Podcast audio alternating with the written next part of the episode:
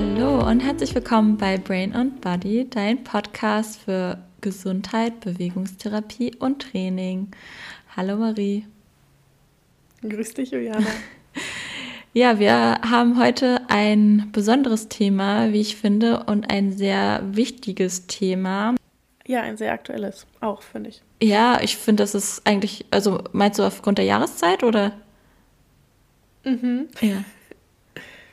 Du kannst ja einmal kurz erzählen, was es denn ist. Ich finde, das Thema ist sowieso immer aktuell eigentlich. Das stimmt auch. Genau, wir wollen uns heute über mentale Gesundheit unterhalten und was das mit dem Körper zu tun hat und vielleicht auch so ein bisschen, wie man darauf einwirken kann und erklärt, was es mit dem Gehirn und eben was es mit dem Körper zu tun hat. Genau, in Bezug natürlich auch auf Schmerz beziehungsweise irgendwelche Probleme, wie du schon gesagt hast, ne, was das mit einem so machen kann und auch andersrum vielleicht, ja, was auch Körper, Haltung, Bewegungen auf die Psyche, was das für Auswirkungen haben kann. So in die Richtung. Ich bin schon gespannt, ob du anfängst wieder mit dem Schmerz- oder Stresseimer. Oh, ich glaube, das habe ich jetzt schon so oft erklärt. Aber tatsächlich. Wir verweisen auf alle Folgen.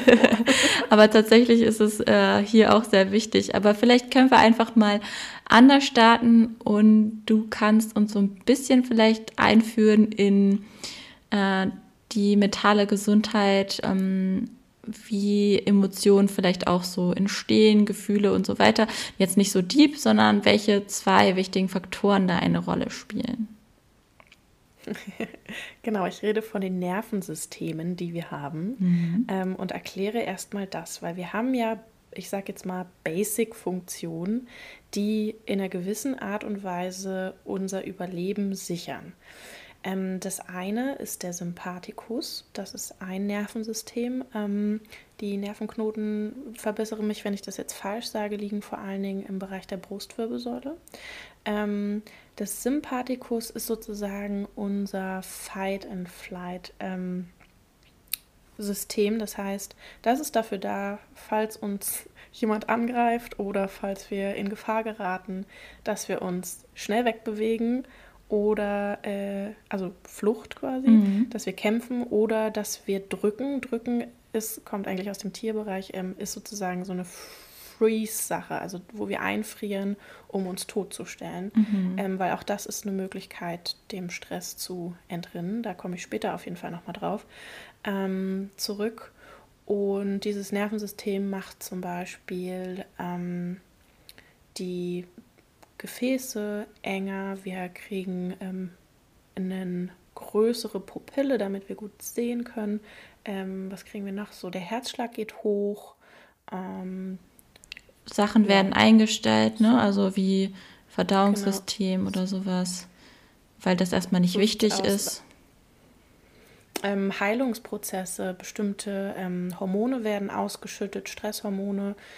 Es wird Energie bereitgestellt, damit wir möglichst den nächsten Sprint weg von der Gefahr leisten können. Und bestimmte Muskeln sind dann auch mehr oder insgesamt auch der ganze Bewegungsapparat ist so ein bisschen mehr auf Alarmbereitschaft und wird aktiviert. Und dann haben wir den Parasympathikus, das ist quasi das ganze Gegenstück. Das ist dafür da, dass wir die anderen wichtigen Sachen machen, nämlich einerseits essen und verdauen, dass wir uns fortpflanzen können, dass wir entspannen, also auch nach dieser gefährlichen Situation wieder runterkommen und der Körper dann mit Heilung beginnen kann, mit Regeneration und so weiter und so fort. Die Blutgefäße sind dort eher weit gestellt. Es ist so, dass wir insgesamt weniger Körperspannung haben, dass wir nicht so am Fokus sind und meistens merkt man es daran, dass man entweder so Bauchgeräusche bekommt oder pinkeln muss zum Beispiel. Auch da, wenn ich immer in den Yoga-Kursen quasi nach der Entspannung gehen erstmal alle auf Toilette, weil halt einfach das ganze Organsystem anfängt ordentlich zu arbeiten. Andere Hormone werden ausgeschüttet, die uns wieder so ein bisschen runterbringen. Und ja, fällt dir noch was ein, was da passiert? Mhm.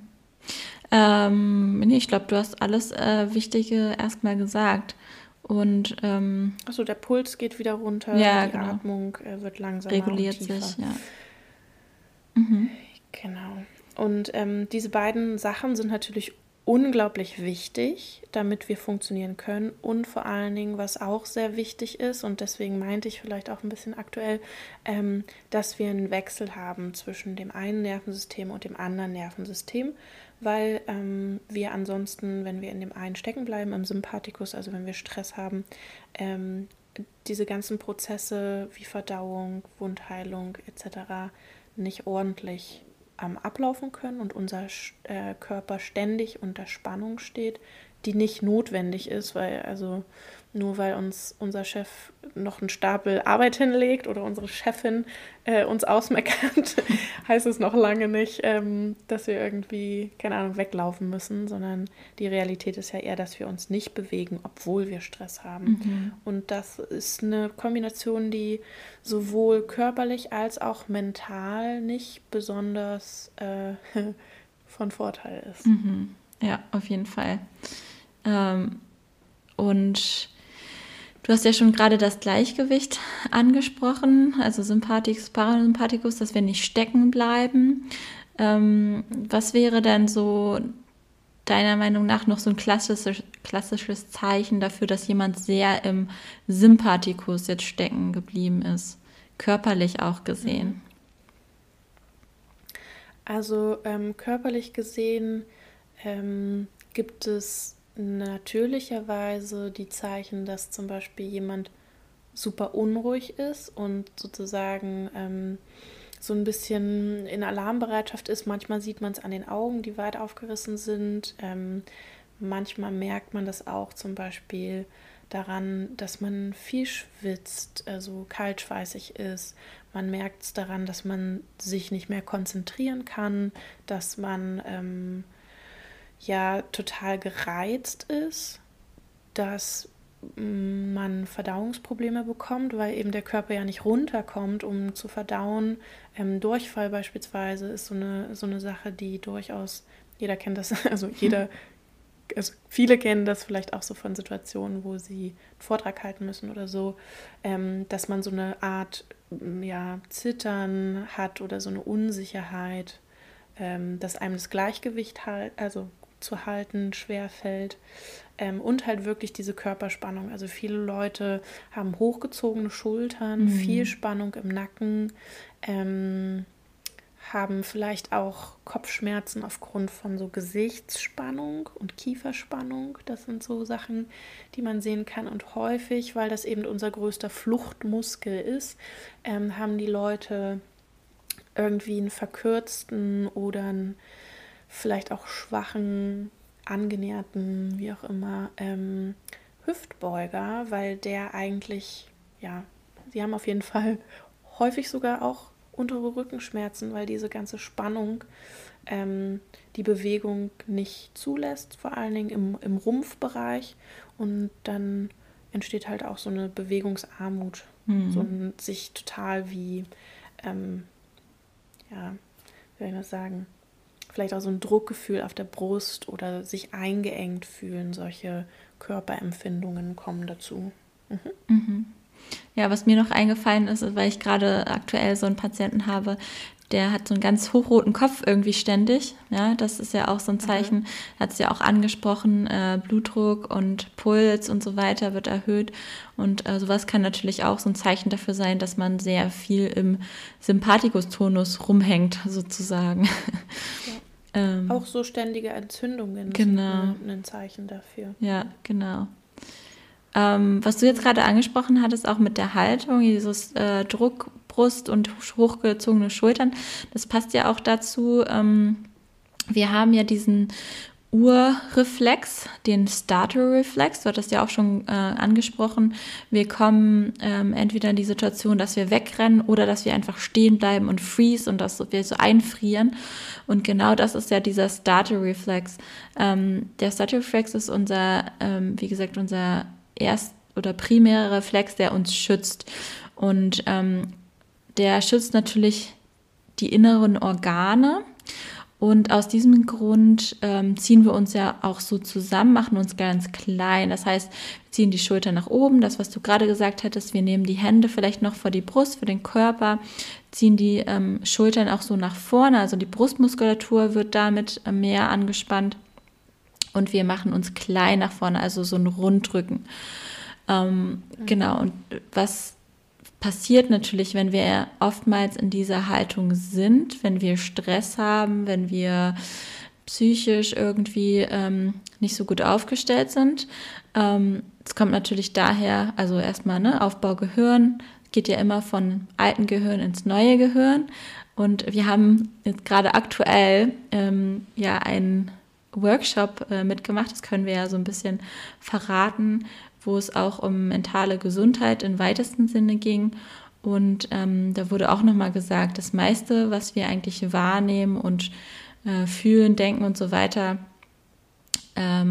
ist eigentlich unbewusst. Ja, es passiert alles unbewusst. Ich glaube, die Kirsten meinte, 20% sind bewusst, circa 80% sind unbewusst. Genau.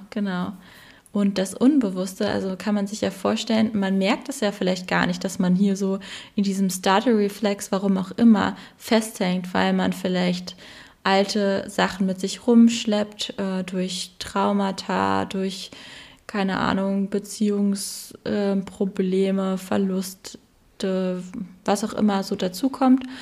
Und dann über Zeit natürlich das Gehirn hat dann immer wieder diesen Gedanken, den man irgendwie mal mitgemacht hat. Und dann kommt es irgendwie dazu, dass man in so einen Startle-Reflex so wie reingerät und dann nicht mehr so leicht wieder rauskommt. Und dann hat es eben zur Folge, dass die Muskulatur vorne, die Brustmuskulatur total angespannt ist, die Nackenmuskulatur total angespannt ist und man so ein bisschen in diese runde Position reinkommt. Also das heißt, die Psyche oder das, was wir denken, fühlen, beeinflusst einmal die Haltung, aber natürlich auch andersrum, ja. Also es ist ja wie so ein Kreislauf, oder? Man kann irgendwann manchmal auch gar nicht so sagen, wo, was die Henne, was das Ei, oder? Wie siehst du das? Auf jeden Fall, also ich finde es super schwierig. Also wenn ich jetzt an die Jahreszeit denke, ist es ja zum Beispiel so, dass kalt ist und wenn, also da unsere Muskulatur zum Beispiel unsere Körperwärme erzeugt, ist es ja so, dass wir im Winter beispielsweise von Natur aus mehr Körperspannung haben müssen, weil wir uns ja wärmen. Und ich finde das immer, also bei mir, ich merke das so am Hals, Nackenbereich, Schultern, dass ich die schon allein, weil es kalt ist, hochziehe, anspanne und damit kommt dann bei mir wirklich dann so rum oftmals dieses, ich fühle mich nicht so gut, Ding, aber nur, weil diese Körperspannung in diesem Bereich so hoch geht und man sich so fest und so ungelenk fühlt und das hat dann durchaus bei mir zum Beispiel eine Auswirkung so herum, aber bei, wenn ich das bei Patienten sehe beispielsweise, dann ist es häufig so, dass die das erstmal gar nicht wahrnehmen, ihre Haltung, dass sie überhaupt kein Gefühl dafür haben, dass sie in dieser Position sind, gar nicht sozusagen, selbst wenn die sich im Spiegel sehen, das gar nicht so sehr wahrnehmen und das sich auch über eine lange Zeit dahin verändert hat. Und da kann man jetzt nicht sagen, ob es irgendwie an Stress, psychischem Druck oder also auch dem psychischen Zustand liegt oder ob das einfach auch von der Körperlichkeit, wenn man sich sinken lässt, kann ja jeder probieren, der das gerade hört, wenn man sich so richtig in diesen Startup-Reflex reinsinken lässt, also Schultern hoch, rund machen, Kopf noch sinken lassen, dann empfindet man schon währenddessen irgendwie auch nicht besonders viele positive Sachen. Also man kann auch quasi Position einnehmen. Also es gibt auch für Emotionen Verkörperungen, sage ich jetzt mal. Also Positionen, die eingenommen werden, die dazu passen. Und wenn das die Körperhaltung ist, kann es sozusagen auch mental Einfluss auf einen nehmen, ohne dass man es vielleicht wollen würde. Und ich finde, das ist eine super spannende Sache. Ich habe mein Praktikum in der Psychiatrie gemacht, ambulant und stationär. Und eine Therapieform dort war Schwunggymnastik, weil man durch dieses Schwingen kann man quasi keine Körperspannung halten in irgendeiner Richtung, sondern man muss ja loslassen, damit die Arme schwingen können, damit der Körper schwingen kann. Und die haben das tagtäglich gemacht als Therapieform, um locker zu werden und diesen Körperhaltungen, die teilweise mit psychischen Erkrankungen einhergehen, sozusagen auf der körperlichen Schiene Einhalt zu gebieten durch so eine Schwunggymnastik. Fand ich super interessant und wenn es mir mal richtig blöd geht und ich merke so, oh, ich komme da auch nicht mehr raus, dann stelle ich mich auch hin und schüttel meinen Körper durch, weil einerseits wird dann die Energie, die vielleicht durch diesen Stress bereitgestellt wird, auch die Hormone sozusagen, werden dadurch abgebaut. Das heißt, wenn man Stress hat, also auch bei Tieren, ist es beispielsweise so, wenn die aus so einem Überlebenskampf rauskommen, dann zittern die ihre Energie und diese Hormone, quasi diese Stresshormone raus, weil der Körper das auch wieder loswerden muss, abbauen muss, diesen Zustand des absolut im Kampfmodus oder im Fluchtmodus sein. Und das ist ja häufig das, was bei uns Menschen gar nicht passiert, dass wir irgendwie, keine Ahnung, wir haben jetzt einen Vortrag, du hattest ja neulich eingehalten und dann sind diese ganzen Hormone noch im System und diese ganze Energie ist bereitgestellt, aber wir machen damit nichts und das bleibt dann so ein bisschen in unserem Körper, bis wir uns bewegen. Dafür ist es ja eigentlich da.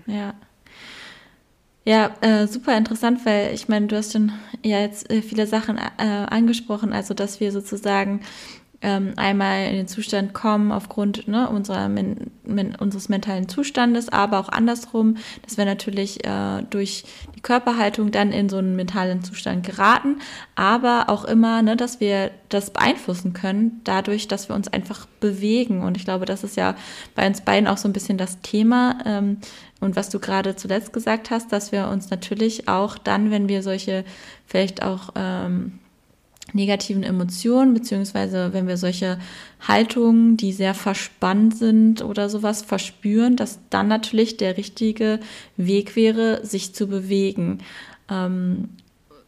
Also es muss nicht unbedingt schütteln sein, es könnte ja auch eine andere Form sein.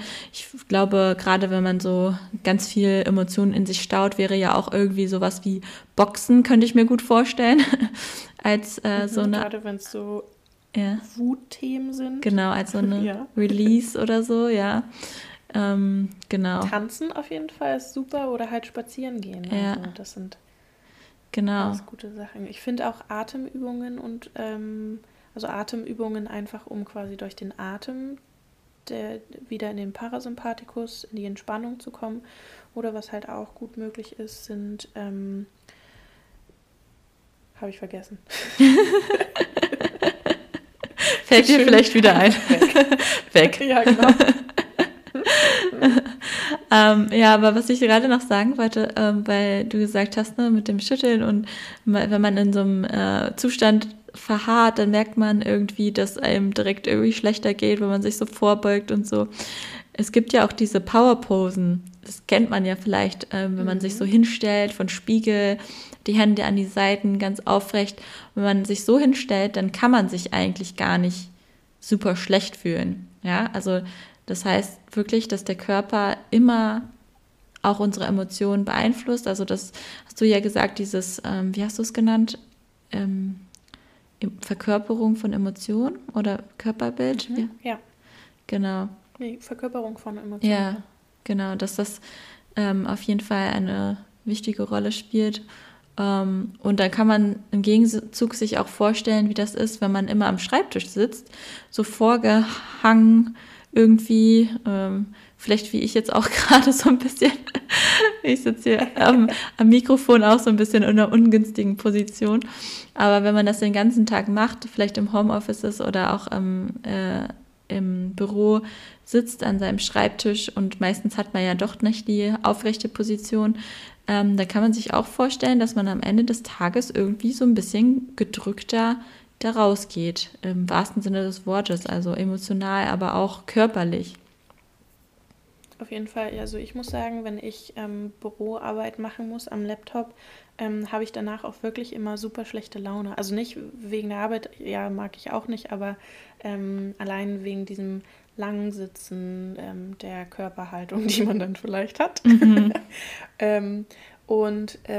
Solche Sachen kann man natürlich durch Bewegung unterbrechen, durch Achtsamkeit, jetzt ist es mir wieder eingefallen, kann man das aber auch machen, weil der Parasympathikus birgt noch ein paar Sachen, die auch so psychosozial sehr wichtig sind. Also bestimmte Dinge sind quasi dem Parasympathikus vorenthalten, oder diesem Zustand, diesem Entspanntsein, nämlich Genuss einerseits. Also ich weiß nicht, ob du das kennst, wenn man total gestresst ist und man ist schon halb zu spät und dann isst man Frühstück. Meistens tut es einem nicht gut und es ist natürlich so, dass man das schlechter verdaut etc. pp. Mhm. Man genießt es nicht, man ist überhaupt gar nicht, man kann das gar nicht empfinden, weil auch unsere Sinnesorgane durch den Zustand, in dem wir sind, beeinträchtigt werden. Es ist so, dass wir das Körperempfinden nicht so intensiv haben, weil wäre ja auch blöd, wenn uns irgendwie unser Fuß juckt, während wir eigentlich gerade weglaufen vor irgendeinem Getier.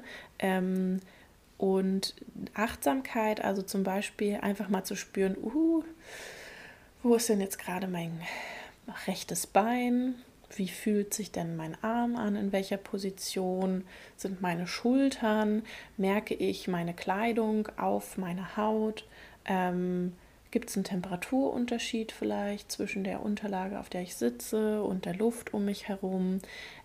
Solche Sachen auch, die einen letztendlich wieder in den Moment führen, in dem man ist. Zum Beispiel, wenn man eine Negativgedankenspirale hat oder halt total gestresst ist. Dieses Durchatmen und dem Atem verfolgen holt einen zurück in diesen Genuss, in dieses Empfinden. Und es ist auch so, ich habe da einen netten Vortrag von einem Dozenten von mir, der Rolfing doziert hat, der ist auch Psychologe, hat darüber einen Vortrag gehalten, dass solche Sachen wie in einer Gruppe sein, sich austauschen, solche Dinge grundsätzlich auch zu dem Bereich Genuss hören und eigentlich dafür vorgesehen sind, wenn wir alle entspannt sind, dass wir dann nett zueinander sind und uns Geschichten anhören, also auch der Fokus viel offener ist, viel freier ist, dass wir dann erst so weit aufnahmefähig sind, dass wir zum Beispiel auch lernen können. Mhm. Genau. Ah. Okay. Wo ich immer darauf achte, wenn ich meine Patienten behandle, also ich behandle ja 90 Minuten und Rolfing ist auch dafür da oder soll auch helfen, aus diesem Sympathikus wieder zurück in den Parasympathikus zu kommen, weil wir das häufig selber nicht mehr machen, nicht mehr aktiv, irgendwie durch Meditation, Achtsamkeit oder Bewegung. Und ich achte da in der Tat bei den Patienten auf Bauchgeräusche, auf Schlucken, also sozusagen auch wenn wir in den Parasympathikus kommen, zum Beispiel unser Speichelfluss angetrieben wird oder eben auf quasi die Atmung. Oder die Patienten schlafen ein, oder? Ja, das passiert in der Tat auch und ich finde es ziemlich gut, weil ich weiß nicht, ich hatte erst vorgestern, glaube ich, eine Patientin, die meinte so, also ich finde das ja total interessant, weil wenn du jetzt an mir arbeitest und also ich arbeite ja nicht nur so, also ja auch Muschebubu, aber ich arbeite ja auch richtig an den Muskeln und so weiter und so fort.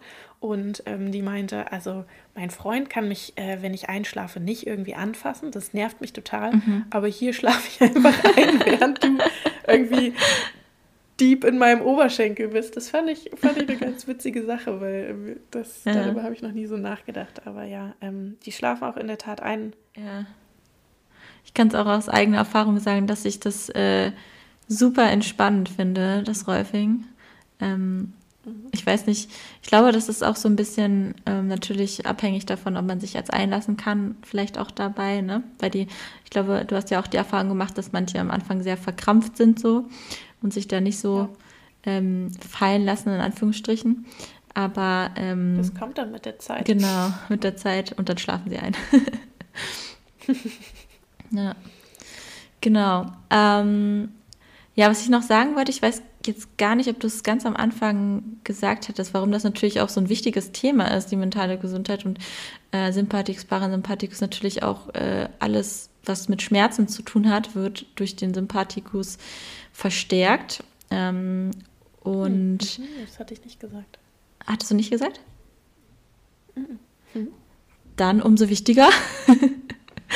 Genau, also wird ja alles verstärkt und deswegen sollte man sich mal Gedanken machen, auch über seinen mentalen Zustand. Viele werden vielleicht sagen, nö, ich habe gar nichts mit der Psyche und Psyche ist ja, weiß ich nicht, ich bin ja nicht verrückt und so, ne? Der Klassiker, aber es macht schon, ja, oder ich bilde mir das nicht ein. Also was man dazu auch sagen kann, ist, Schmerz bildet man sich nie ein. Also das, was man spürt, das ist da. So, das kann man schon mal so sagen. Aber auch aus eigener Erfahrung kann ich sehr gut sagen, dass eben diese Sachen, die einfach in der Psyche ablaufen, wirklich Schmerzzustände einfach so krass beeinflussen können. Mein Beispiel dafür ist, ich habe das ja schon mal so kurz angerissen, Probleme mit der Hüfte immer mal wieder. Weiß auch so ein bisschen, woher es kommt. Ist auch nicht ganz so einfach. Aber ich habe gemerkt, als ich in eine Situation reingegangen bin jetzt, vor kurzem, wo ich einfach nicht hingehen wollte und also alles in mir hat sich gesträubt und ich habe mich schlecht gefühlt, dahin zu gehen. Da waren meine Schmerzen, sind die einfach so krass wiedergekommen, dass ich dachte, okay, jetzt ist hier irgendwas richtig im Argen und ich keine Ahnung, was ich jetzt machen muss. Und dann, als ich aus dieser Situation mich entfernt habe sozusagen, wo ich mich da richtig davor gesträubt habe, sind die Hüftschmerzen einfach weggegangen. Und das fand ich schon ziemlich beeindruckend und auch erschreckend. Und das als Beispiel, weil ich, ja, wie gesagt, dass mir gar nicht so bewusst war vielleicht, dass das wirklich so eine krasse Auswirkung haben kann. Und weil vielleicht ja auch ihr, die ihr zuhört, euch dann auch mal überlegen solltet, okay, wann treten denn meine Schmerzen immer besonders auf?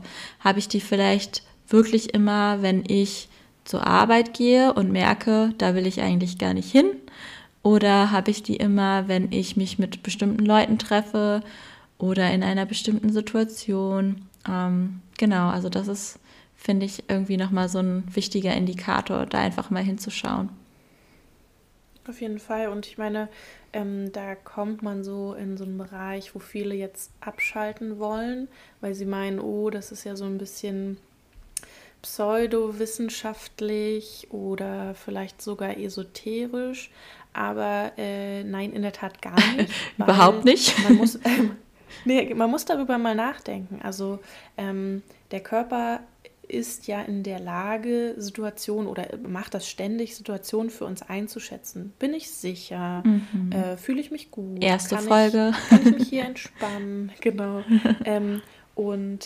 Da ist es natürlich so, dass also jede Art von Stress, also von Negativstress, die für uns so bewertet wird, dass wir nicht sicher sind, bedeutet für den Körper, okay, gucken wir mal nach, was wir der Person so als Symptom schenken können, damit das auch vermieden wird. Also der Körper möchte ja nicht in eine unsichere Situation, du hast gesagt, erste Folge, wir vermeiden Unsicherheit, wir wollen uns sicher fühlen und deswegen passieren da teilweise Sachen. Ich meine, es gibt ja auch sozusagen positive psychosomatische Übertragungen, nicht nur negative, aber selbst solche Sachen wie Broken Heart Syndrom, wo es darum geht, beispielsweise einen lieben Menschen zu verlieren und die Symptome einer Herzattacke zu entwickeln, ohne dass man eine hat.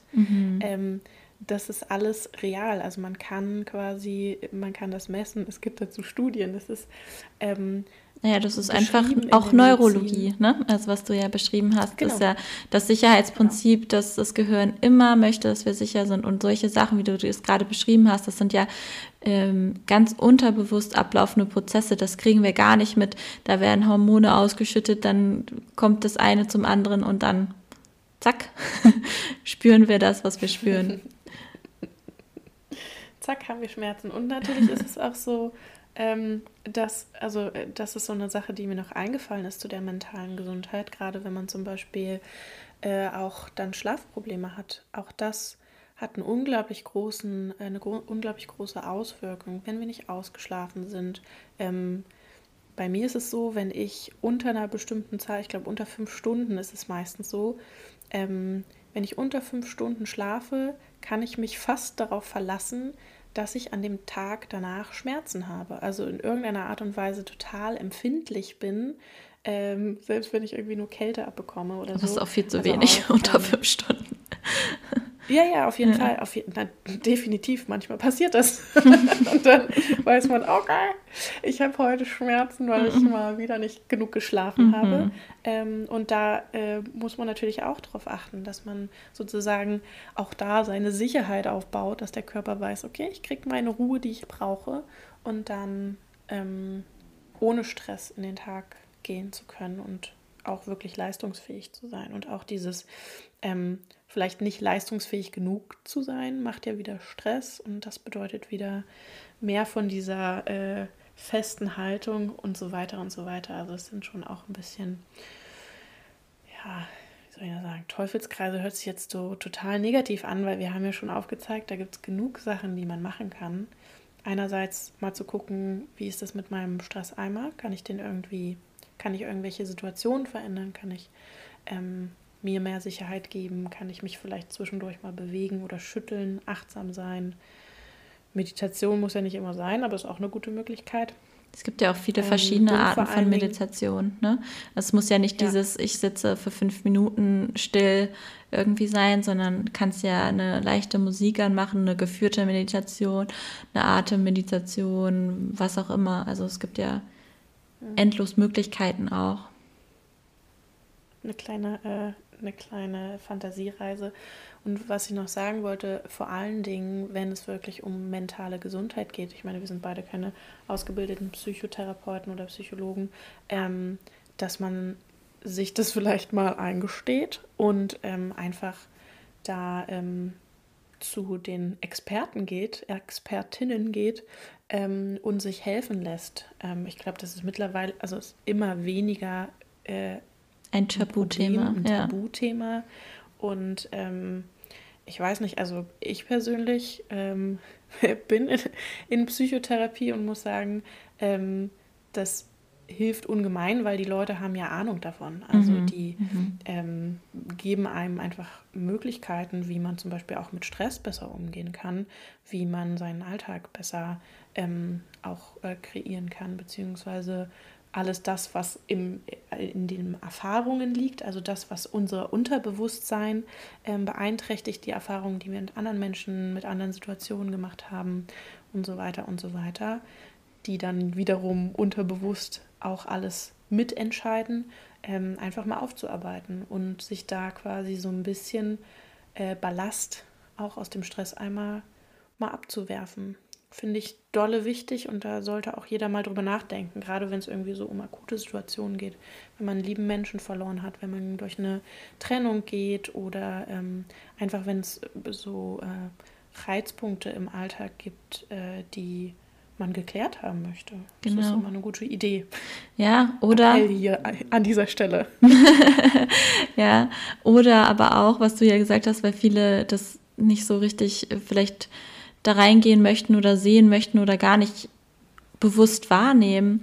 Das ist ja auch, deswegen nehmen wir ja auch so ein bisschen diese Folge auf, weil wir natürlich auch oftmals in unserer Praxis das sehen.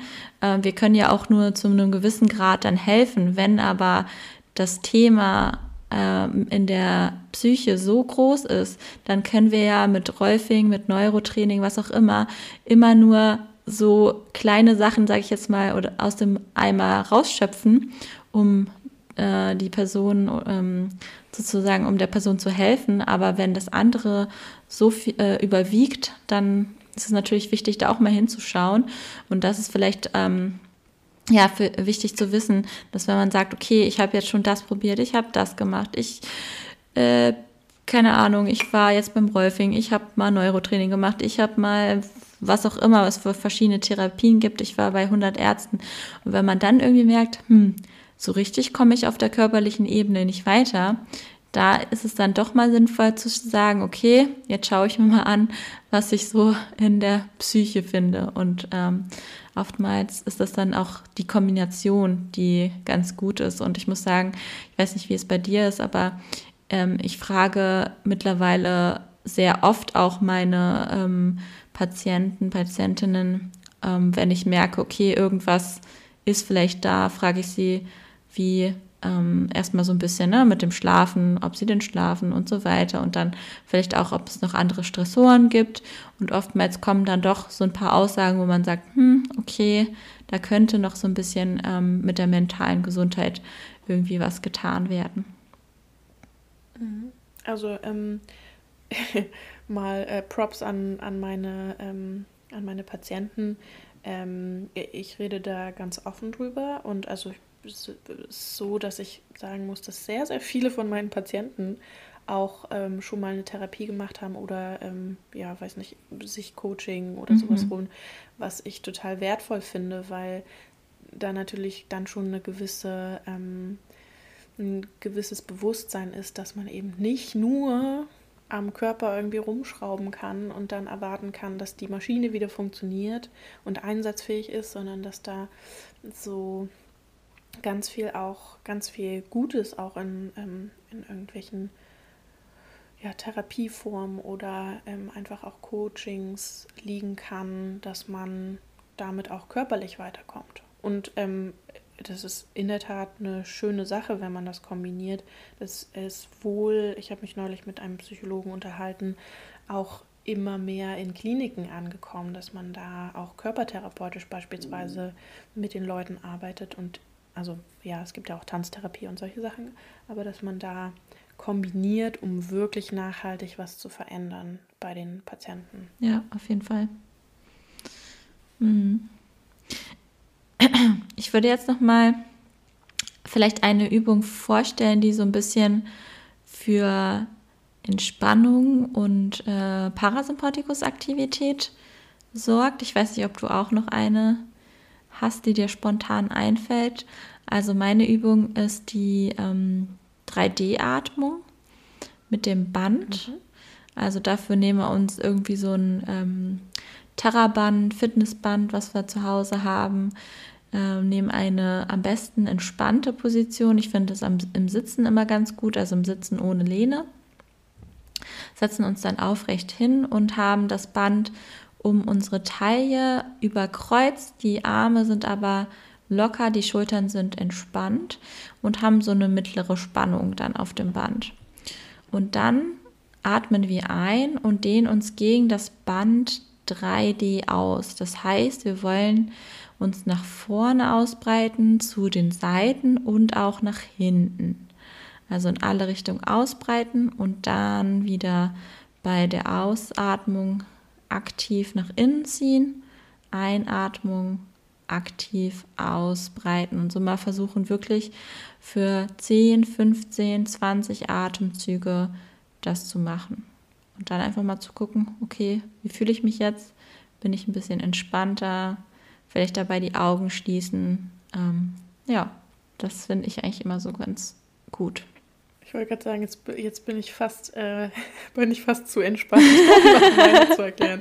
Ich dachte mir, ich erkläre vielleicht eine, die so ein bisschen mehr in die Aktivität kommt. Also wenn man wirklich gerade irgendwie merkt, man ist so fest und man ist gestresst und man wird diese Spannung nicht los. Also natürlich kann man erstmal anfangen, sozusagen seine Hände zu schütteln und auch dann die Arme und so weiter und so fort. Aber ich habe eine Übung, die finde ich irgendwie immer ganz geil im Stehen.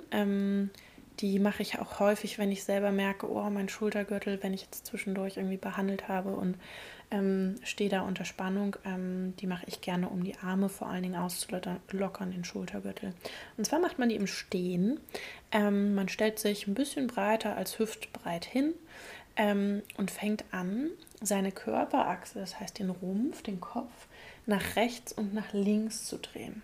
Und die Arme sind locker und entspannt und folgen sozusagen dieser Drehung, die dich durch den ganzen Körper geht.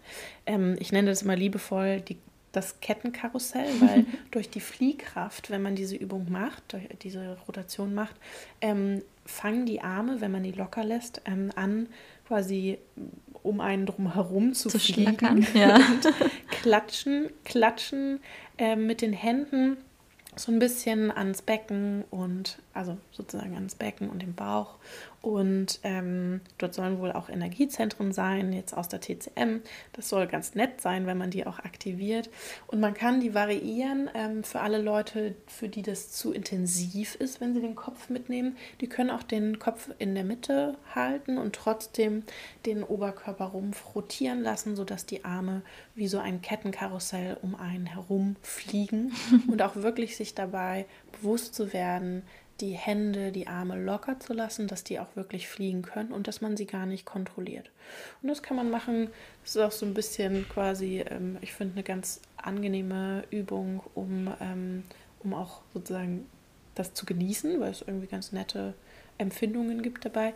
Und dann lässt man halt einfach wieder diese Bewegung kleiner werden, automatisch klatschen die Hände dann immer weniger an den Körper und irgendwann kommt man wieder zum Stehen, hat viel Bewegungsenergie abgebaut, hat sich ein bisschen durchbewegt, hat natürlich auch die Empfindungen gespürt, wenn die Hände an den Körper klatschen, genau, und kommt so ein bisschen wieder zu sich in den Moment, in weniger Stress.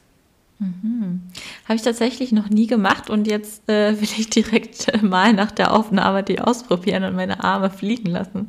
Das klingt irgendwie nach Spaß, muss ich sagen. Ich wollte gerade sagen, so ein bisschen ist es auch, also allein wenn das erste Mal die Hände an den Körper klatschen, denkt man sich so, das klingt ja witzig. Also ich persönlich habe dabei auch Spaß, also ja. Auch das ist ja Stress abbauen, wenn man dann so ein kleines Lächeln hinkriegt. Ach so, das kann man auch noch als Übung machen. Ja, auf jeden Fall. Ich nenne es das künstliche Lächeln. Man kann einfach die Mundwinkel hochziehen, also so richtig hart übertrieben. Am besten, man macht es nicht unbedingt direkt am Arbeitsplatz, das kommt komisch. Und man hält das wirklich mindestens 1 Minute, ich glaube, man muss sogar 2 Minuten halten. Also einfach die Mundwinkel ganz verkrampft, ich mache das gerade, deswegen klingt es so komisch, ganz verkrampft hochziehen, weil das gibt dem Gehirn das Signal, aha, ich lache ja gerade, das heißt, es geht mir gut. Das heißt, hinterher werden Hormone ausgeschüttet oder schon währenddessen, die einen sich besser fühlen lassen, auch wenn es einem gerade nicht so besonders gut geht. Kann man das mal ausprobieren. Wie gesagt, 1-2 Minuten diese Position halten, ist super anstrengend auch. 2 Minuten halten, das finde ich auch schon sportlich. Auf jeden Fall. Und sich selber dafür so einen kleinen Hormoncocktail quasi gönnen. Mhm. Ja, und da am besten dann noch dazu die Powerpose, also dann noch die Arme in die Hüften stemmen und gerade wie so einen Superman hinstellen und 2 Minuten in den Spiegel grinsen. Finde ich gut, ja. Das wäre die beste Kombination. Du kannst ja mal ein Foto posten von dir in der Powerpose. Mit den Mundwinkeln nach oben gerissen. Ja, mal gucken. Ihr könnt uns gerne Fotos schicken davon. Mhm. Ja. Ich freue mich über jedes Grinsen. Genau. Oder auch über die anderen Übungen, die wir gezeigt haben, das Schütteln. Genau. Oh yes. Okay. Ja, dann wünschen wir euch einen guten Tag, Abend, Morgen. Viel Spaß auf Arbeit. Genau, macht die Powerpose, zieht eure Mundwinkel nach oben. Einmal Atementspannung.